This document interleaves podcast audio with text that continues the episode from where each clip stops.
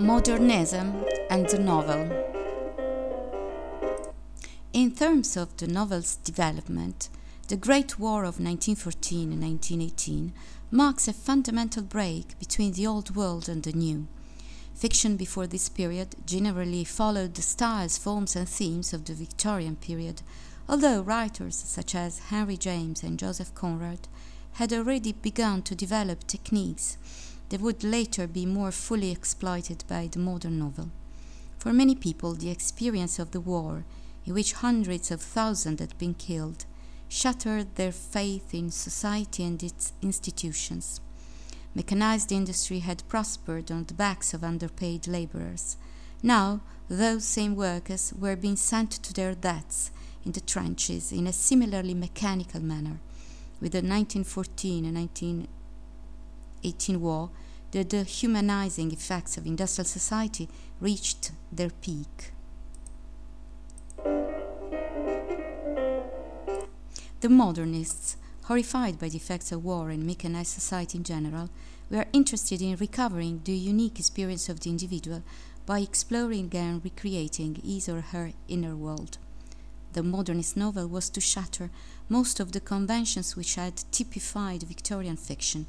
The coordinates of the Victorian moral universe, which corresponded to a precise idea of how society should be, collapsed, to be replaced by a climate of moral ambiguity or even by a sense of emptiness, which signaled an absence of values.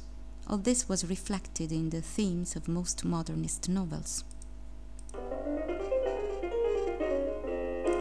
From a stylistic point of view, the modernist novel broke with most of the conventions which had typified Victorian fiction. This is particularly visible in two aspects. First of all, the omniscient narrator as moral and spiritual guide disappears to be replaced by the direct or indirect presentation of characters' thoughts, feelings, and memories. Secondly, many modernist novels no longer followed a linear plot or a chronological sequence of events. The idea of progress, the influence of mass culture, the novel's linear plot structure, the educational reforms of the late 19th century freezing had led to an increase in general literacy.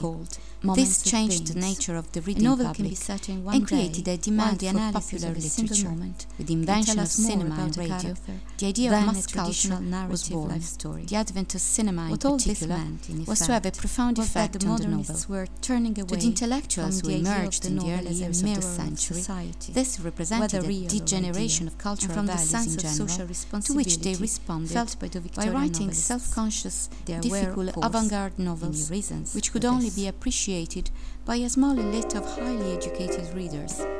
This, they felt, was the only way to preserve the idea of individual sensibility.